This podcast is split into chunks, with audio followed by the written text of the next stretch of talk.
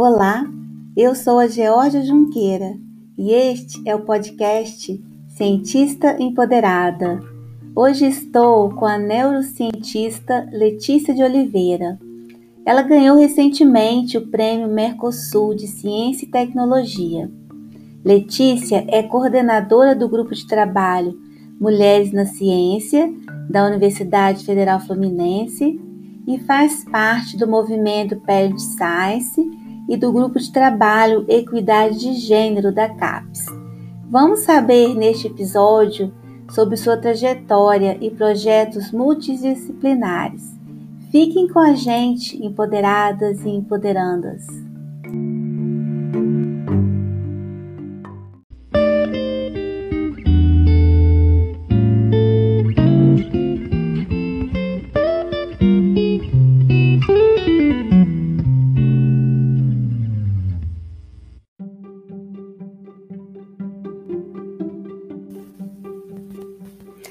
Letícia.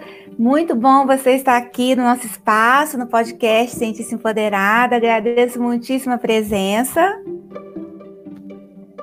Eu, olá, eu que agradeço muitíssimo. É uma honra estar aqui nesse podcast. Agradeço a Georgia e fico muito feliz de poder estar aqui com vocês. Que ótimo. Conta pra gente como foi sua trajetória acadêmica até aqui. Na verdade, eu a minha trajetória acadêmica ela começa muito cedo, quando eu ainda era estudante do ensino médio, né? Na época era segundo grau. Nessa época eu estudava numa escola estadual é, em Mato Grosso do Sul, em Campo Grande. Meus pais moravam lá nessa época. E eu me envolvi muito com um clube de ciências, é, coordenado pelo professor Ivo Leite Filho, que até hoje é meu amigo. É, e tem um fato curioso que na defesa da minha, na minha defesa para professora titular aqui na UF, né, na, na Universidade Federal Fluminense, é, ele veio assistir, pegou um avião quando ele ficou sabendo que eu ia fazer a defesa para titular e veio assistir a defesa, veio de surpresa, então foi uma emoção muito grande no dia. E com o Ivo, então, o Ivo na época era um professor novo de química que entrou na escola como também uma das primeiras experiências dele como docente e ele criou, junto com a gente, com a minha turma, um clube de ciências, Clube de Ciências e Cultura Paiaguás, um nome indígena, né, bem é, adequado né, para o nosso contexto lá em Mato Grosso do Sul. E uhum. esse clube fez, teve um papel muito importante na minha vida, na decisão de ser cientista, porque nós começamos de fato a trabalhar com ciência né, dentro do clube, fomos para a SBPC, apresentamos trabalho, então foi uma, uma fase bastante marcante. Ali eu decidi então seguir a carreira de cientista. E eu sempre digo né, a importância dos professores de, de ensino básico, fundamental, médio, né, para estimular a ciência nas crianças e nos jovens. Né? Isso é muito importante, especialmente nas mulheres, que, como nós vamos falar daqui a pouco, ainda são subrepresentadas nas áreas científicas, principalmente nas áreas das ciências exatas e tecnológicas. Sim. Bem, depois disso, eu fiz então eu, a minha faculdade, meus pais moravam lá, né, na Federal de Mato Grosso do Sul, a UFMS. Fiz farmácia porque eu gostava de química e biologia, mas já estava determinada a ser cientista, não sabia muito bem que área ainda. Aí durante a faculdade eu fiz iniciação científica, que é outra coisa muito importante para quem quer seguir a carreira acadêmica, né? É, fazer uma iniciação, conhecer vários laboratórios de pesquisa. Isso aconteceu comigo, apesar da UFMS, é, a essa época, não ter tanta tradição em pesquisa. Hoje em dia, o UFMS já tem outra realidade, né, melhorou muito, mas naquela época é, ainda é, a pesquisa era incipiente. Mas eu encontrei um professor, o professor André Klein, que me orientou na iniciação científica. Nós montamos juntos um laboratório, ele era professor recém-contratado, então eu tive essa experiência também que foi bastante importante começar, né, desde compra de equipamento, onde coloca, né, um era um laboratório de farmacologia. E ao terminar a minha graduação, continuando o plano de ser cientista, eu fui é, para Ribeirão Preto, para a USP de Ribeirão Preto, por indicação intermédio desse professor que foi meu orientador, porque de fato na UFMS ainda não tinha muitas, muitos mestrados e doutorados, então eu fiz o mestrado, fiz a prova, passei para a USP de Ribeirão Preto, e nessa época eu comecei a trabalhar com neurociência, que é a minha área de atuação na pesquisa até hoje. É, fui orientada pela professora Leda Menescal e Anete Hoffman, foi assim muito, aprendi muito na USP, né, uma instituição de excelência, então assim muito da minha formação de cientista vem desse aprendizado e também de um aprendizado humano, porque a Leda e a Nete são pessoas muito muito humanas dentro da ciência, que levam em consideração várias várias questões, né? Mas aí eu comecei então, fiz o mestrado, nessa época eu conheci meu marido, eu já conhecia, mas a gente ficou mais próximo. E ao final do mestrado eu tinha que tomar uma decisão, né? Porque eu estava sozinha em Ribeirão, não tinha nenhum familiar e tal. Então eu resolvi vir para o Rio de Janeiro, é, me casei, e aqui eu trabalhei, então procurei a professora Eliane Volchan no Instituto de Biofísica da UFRJ e fiz o doutorado, né? E a Eliane é, foi totalmente transformadora na minha vida, ela é uma excelente cientista, neurocientista e também uma mulher ímpar, assim, na visão. Ela é uma cientista ímpar, ímpar no sentido da visão que ela tem da ciência, visão crítica, né? inclusive sobre as questões de gênero, que a gente vai falar daqui mais um pouco. Fiz meu doutorado, trabalhei com eletrofisiologia, registrando neurônios no, no córtex de gambás, é uma técnica interessante porque o gambá ele é um animal pré-histórico, considerado muito similar, né, muito parecido com seus ancestrais pré-históricos. Então a gente pode estudar como evoluíram as propriedades do sistema visual, estudando os neurônios desses desses animais, né? Mas nessa época, tanto Eliane quanto eu e várias pessoas do grupo, nós fizemos uma migração e fomos estudar emoção em humanos, né, usando técnicas de hum. neuroimagem, eletroencefalografia, medindo frequência cardíaca, sudorese, tempo de reação, né, respostas comportamentais. E, de fato, hoje eu trabalho com isso. Né? Então, do, do meio do meu doutorado, eu comecei a acompanhar esses projetos. E até hoje eu trabalho dentro dessa linha de neurociência, estudando o comportamento humano. É uma linha que tem muita similaridade com a psicologia, com a psiquiatria, está muito próxima, né? E é um trabalho totalmente multidisciplinar. Então, na nossa equipe, para vocês terem uma ideia, a gente tem psicólogos, psiquiátricas, psiquiatras, farmacêuticos, né? Eu sou farmacêutica. É, pessoal da engenharia, da matemática, né? Então é muito realmente multidisciplinar. E em 2011 eu tive a, a oportunidade de fazer um pós-doutorado fora do Brasil, na, na Inglaterra, no King's College London, e trabalhei com inteligência artificial aplicada à neuroimagem funcional. Já dentro dessa linha que eu trabalho atualmente, de predição de transtornos mentais. Então, a ideia é utilizar a inteligência artificial, machine learning, para é, estudar o cérebro, né, encontrar como se fosse uma assinatura cerebral que é, sinaliza uma possível vulnerabilidade a transtorno mental. Por que, que isso é importante? Porque se você descobre é, precocemente essa vulnerabilidade, é possível, né, pelo menos tentar se fazer intervenções psicoterápicas ou farmacológicas para evitar ou retardar o aparecimento dessas patologias. E foi com esse trabalho, então eu já estou trabalhando com isso há 10 anos, numa equipe também muito internacional.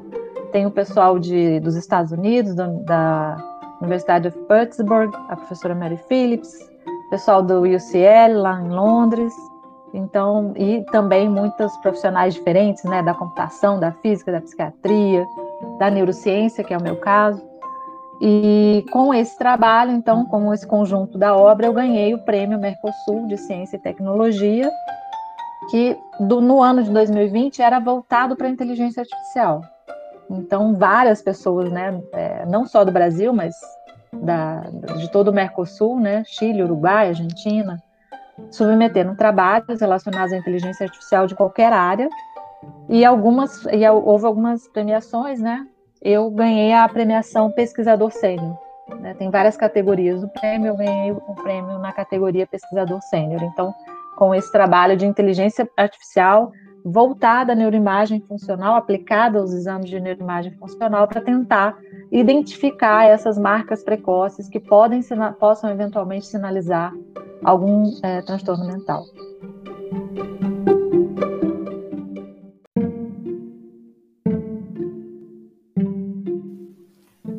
Como é trabalhar numa equipe assim tão multidisciplinar, com o pessoal da farmácia, da física, da psicologia, enfim, como vocês se entendem? Eu pergunto também baseado na minha própria vivência. Eu, como química teórica, muitas vezes tenho um pouco de dificuldade para me entender com as pessoas que fazem os experimentos. Então, como é nessa equipe? Eu sou formada em farmácia, mas na verdade sou uma neurocientista. Eu já me considero assim, porque eu fiz a faculdade de farmácia há quatro anos, mas sou neurocientista há vinte e poucos, né, estudando cérebro. Agora é uma dificuldade, né? Porque não só a gente tem áreas muito diferentes, como línguas, inclusive, né? É uma equipe uhum. muito assim, tem várias pessoas de vários lugares do mundo. Então, é, não é fácil. Eu acho que esse é um dos principais desafios, porque hoje em dia fazer ciência na fronteira do conhecimento, né, assim, com questões mais disruptivas, realmente envolve você trabalhar numa equipe múltipla, né, com múltiplos conhecimentos, experiências. Quanto maior a diversidade dessa equipe, mais maior a probabilidade, eu acho, de saírem trabalhos interessantes. E essa é uma das dificuldades, você levantou muito bem, né? A gente tem que.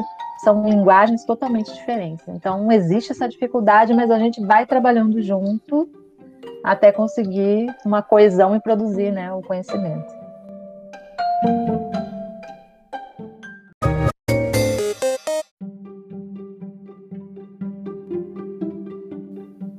É, essas divisões elas são arbitrárias, né? A gente é que cria, o conhecimento está todo integrado, né? Então não tem como, essa separação é nossa. Mas eu acho que isso é muito poder de escuta, entender a perspectiva do outro, conseguir trabalhar em grupo de maneira colaborativa. Né? Uma coisa que a gente tem defendido muito é que a ciência mude desse foco mais competitivo para um foco mais colaborativo. Não só porque é mais agradável, mais justo, é melhor para a saúde mental, como é melhor para a própria ciência, né? É isso que a gente que você levantou muito bem. Como é que essas pessoas conversam? Como é que elas se entendem? Elas se entendem porque elas querem colaborar, elas se escutam, né? Não, não é um processo fácil, mas é possível e é, eu acho que é o melhor caminho. Muito bom.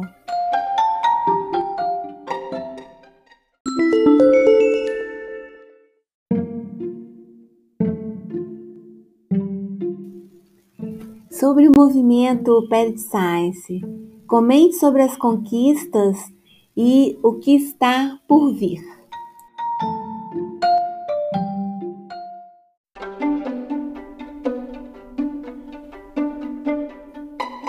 Tá bom, eu vou contar rapidamente só como eu cheguei no Parent, né? Bem rapidinho. Então, como eu comentei com vocês, a Eliane Volchan foi uma pessoa, minha, minha orientadora de doutorado, que levantou, e ela é minha colaboradora de pesquisa, em pesquisa até hoje, e ela levantou essa questão de gênero para nós do grupo dentro da ciência, e de tanto ela tra né, trazer esses dados, trazer discussão e levantar questionamento, a gente ia numa conferência né, internacional e via que nas grandes palestras, na maioria das vezes eram os homens que falavam, então de tanto ela levantar essa questão, nós fizemos um grupo de estudo do que existe até hoje, do qual eu faço parte, a professora Eliane Volchan, a professora Karen Calaza, aqui da UF, e a Fátima Mertal, da UFRJ. E nós montamos uma, uma apresentação, né, um grupo que discute a questão de como os estereótipos de gênero são montados e como isso é feito de maneira muito implícita. Então a gente discute viés implícito, esse preconceito implícito que todos nós temos em, em relação a gênero, raça e vários outros aspectos. E a gente tem palestras e começou a dar essas palestras é, de maneira sistemática, né, que nós montamos. E aí, o que, que, nós, que, que aconteceu? É, nós fomos convidados a fazer uma palestra no primeiro simpósio sobre maternidade e ciência do Parenting Science, lá em 2018, em maio de 2018.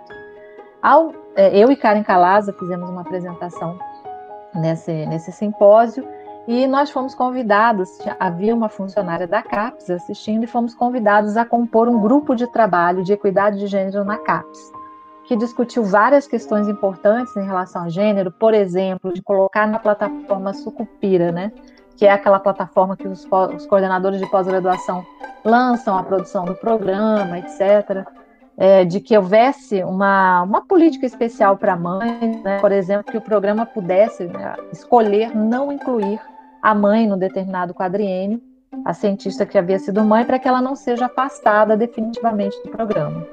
Então, entre outras entre outras ações. E quando eu entrei para esse grupo de trabalho, duas coisas aconteceram. O pessoal, o pró-reitor aqui da UF, o professor Vitor Ferreira, me convidou para compor um grupo de trabalho aqui na UF, que nós temos até hoje, Grupo de Trabalho Mulheres na Ciência da UF. Eu coordeno junto com a professora Karen Calaza.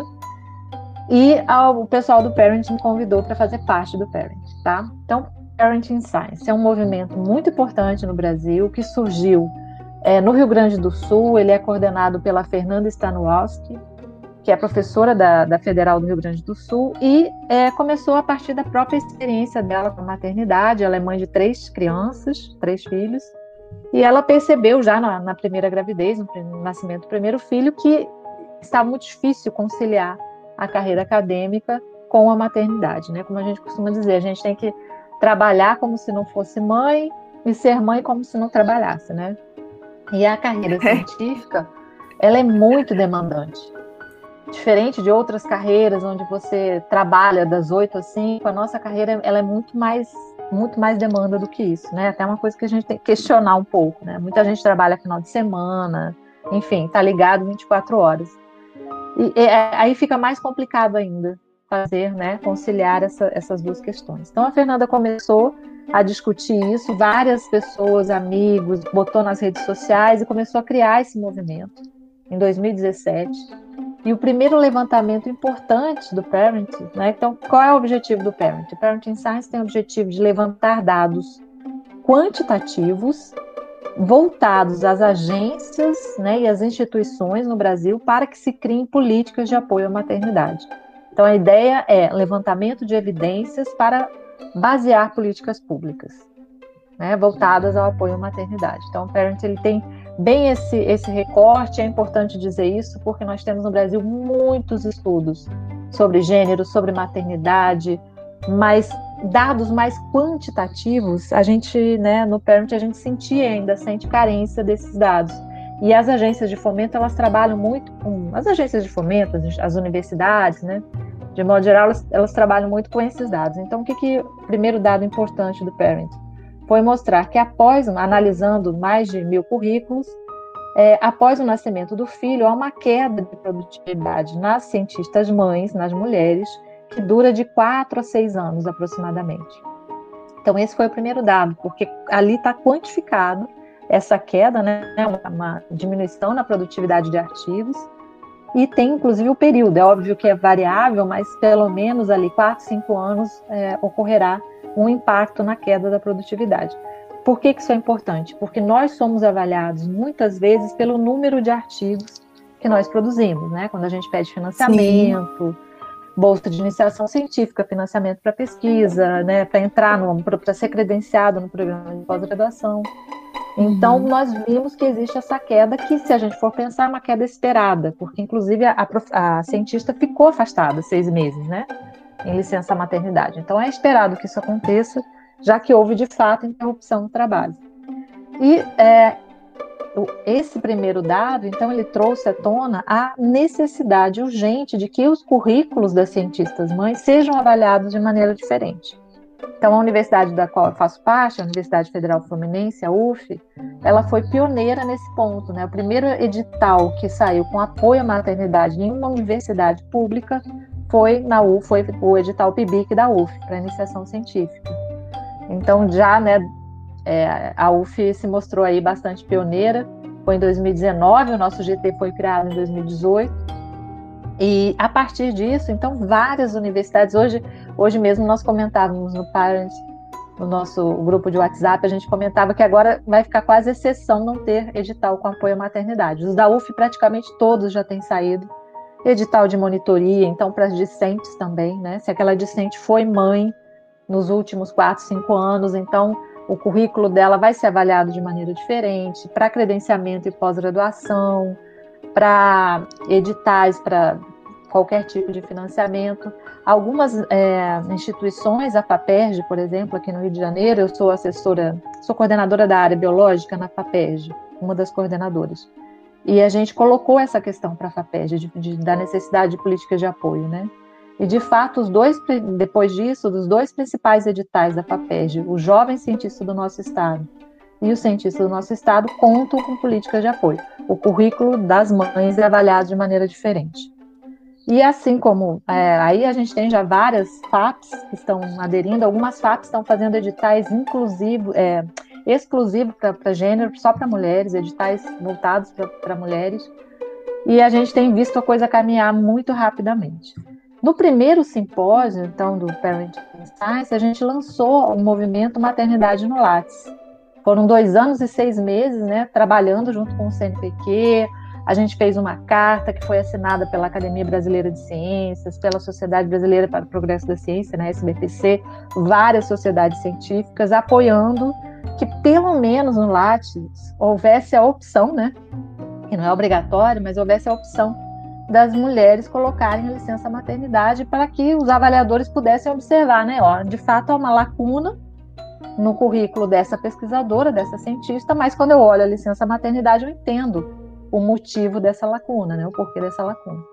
E depois de muito tempo, agora recentemente, o CNPq finalmente incluiu, né? Nós ficamos muito felizes, comemoramos muito essa demanda que o Parent estava fazendo ao CNPq de incluir a maternidade, né, esse campo de licença maternidade dentro do Lattes. Claro, foi uma, uma demanda de toda a comunidade científica, muita gente trabalhou, pressionou, mas o Parent já vinha desde esse primeiro simpósio, né, trabalhando firme aí para o CNPq fazer essa inclusão. E nós fizemos um levantamento sobre a pandemia, né, nós fizemos um questionário online mostrando que aí nós tivemos muitas respostas quase mais de 14 mil respostas. Entre, de docentes, nós tivemos 3.600, mais ou menos. E mostramos que as, as, os, quem foi mais impactado pela pandemia, né? Quando a gente olha e faz a pergunta, você está conseguindo submeter artigos como planejado? O que, a gente observou? Que as, quem é mais impactado são as mulheres com filhos até 12 anos e mulheres negras, independente de serem mães ou não. Então, assim, esse é outro ponto que nós temos levantado no, pelo Parent, né? Nós até publicamos uma carta na Science falando sobre isso. O impacto sem precedentes que a pandemia pode trazer na equidade de gênero, né? A pandemia da Covid-19. Então, nós estamos bastante preocupados com isso. Levantamos isso. Agora mesmo a gente está publicando um artigo com esses dados numa revista científica e fizemos um boletim informativo, está tudo lá na nossa página, é, chamando atenção, né? Então nós estamos bastante preocupados com isso. E vamos, devemos lançar em breve essa questão da sucupira, né? De incluir a maternidade em outros níveis, dentro do CNPq e da CAPES, né? Que ela seja considerada. Esse tipo de reconhecimento da maternidade no currículo Lattes das mulheres atua diretamente nas que já estão ingressadas no meio acadêmico, mas também pode motivar as que nem entraram ainda. Ou seja, você pode ter a liberdade de escolher ser mãe ou não, independente do seu, do seu objetivo profissional. É um direito seu. Sim, é, a Também. nossa ideia é essa. É a nossa ideia é discutir a maternidade em todos os níveis, na graduação, na pós-graduação, porque, como você falou, né, o direito reprodutivo, primeiro que a gente defende muito no Parent que o direito reprodutivo é um direito. Segundo, que ele não é individual. Né? Está previsto tanto pela Constituição quanto pelo Estatuto da Criança e do Adolescente que a criação, né, a geração de vida, a criação dessas crianças é uma responsabilidade social da comunidade. Porque muitas vezes a gente escuta o argumento: ah, mas a, a, a, pessoa teve filho, o problema é dela. Não, o problema não é dela. Até por lei o problema não é dela, né? O problema é um problema social. Por isso que a gente acha que é tão importante, né? A gente sempre fala que a maternidade não é um problema. O problema é a, que, que ocorre é a falta de políticas de apoio à maternidade.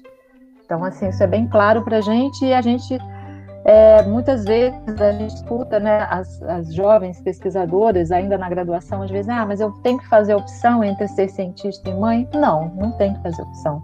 É possível conciliar, né? é necessário conciliar. Por várias razões. Primeiro, porque é justo, as pessoas individualmente têm o direito de, de quererem ter filhos, se não quiserem, tudo bem, mas têm o direito de querer, né? Segundo, que existe uma questão social, a gente precisa manter a nossa espécie viva, a não ser que a gente vá para extinção.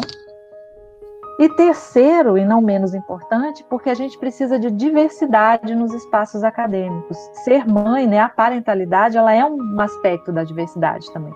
Então a gente precisa de mulheres nos espaços de tomada de decisão dentro da ciência, nas áreas tecnológicas, precisa de negros, precisa de mães, de pais, de pessoas diversas, né, com diferentes backgrounds. A gente já sabe, já tem na literatura muitas evidências de que a diversidade leva a uma melhor ciência. Não é só uma questão de justiça. E nem é tão difícil de a gente entender, porque vamos pensar, é, quanto mais quanto mais diferente, quanto maior a diferença de background, né, maior a chance de perguntas diferentes serem realizadas e respostas diferentes também serem encontradas, né? Porque existe a maneira como a gente pergunta também depende um pouco de quem está perguntando, né? Tem um exemplo que eu gosto muito da importância da diversidade, que é um estudo que saiu recente agora, que existia um mito dentro da biologia que praticamente só as aves machos cantavam. Até que um grupo de pesquisadoras mulheres foi olhar com mais cuidado esses dados e observou que não, na verdade, muitas aves fêmeas cantam, meio que desmistificando essa ideia, né? E eu pergunto, será que se não houvesse mulheres ali é, pesquisando, a gente teria encontrado esse resultado? Então, é muito importante realmente para a ciência que exista diversidade.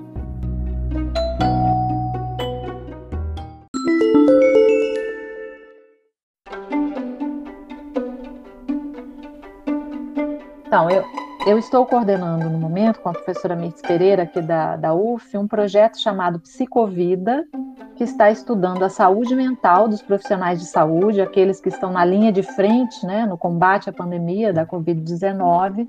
E nós estamos utilizando inteligência artificial para predição de fatores de vulnerabilidade, é, risco né, ou de proteção em relação à saúde mental desses profissionais.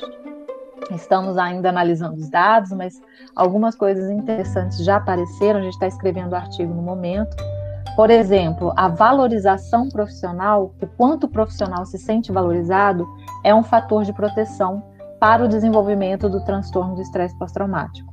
Então, aqueles profissionais que se sentem mais valorizados têm uma menor possibilidade, probabilidade de desenvolver o transtorno.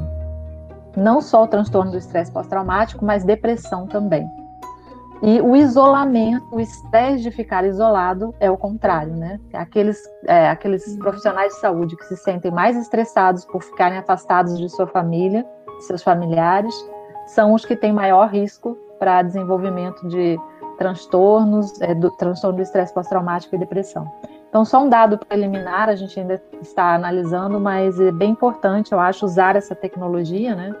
De inteligência artificial, machine learning, aplicado agora não a, a, cérebro, como eu comentei antes, mas aplicado à psicometria, né? A esses indivíduos, eles responderam formulários online com questionários que avaliam é, sintomas de transtorno de estresse pós-traumático e depressão.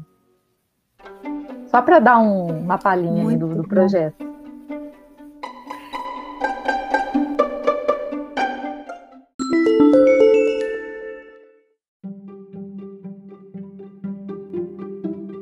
Então, é o que eu sempre tenho dito, assim, no final das minhas lives, algumas questões, né? É, me pergunto, mas o que, que a gente fala para jovens cientistas, né? Então, vamos lá. Primeiro, trabalhar em rede é muito importante, investir na colaboração, é, diminuir todos os aspectos que chegam muito na gente, né? Que a gente recebe desde pequeno de competição, não investe na colaboração, na parceria. É, isso é muito importante para a sobrevivência na ciência. E o que eu sempre falo, eles podem mudar a velocidade, mas não a direção. É o meu comentário vetorial. Então a gente, o caminho é o caminho da inclusão, é o caminho da diversidade, é o caminho da empatia, da democracia. Né? Então eu acredito mesmo que não só a ciência, mas a sociedade ela está caminhando para isso.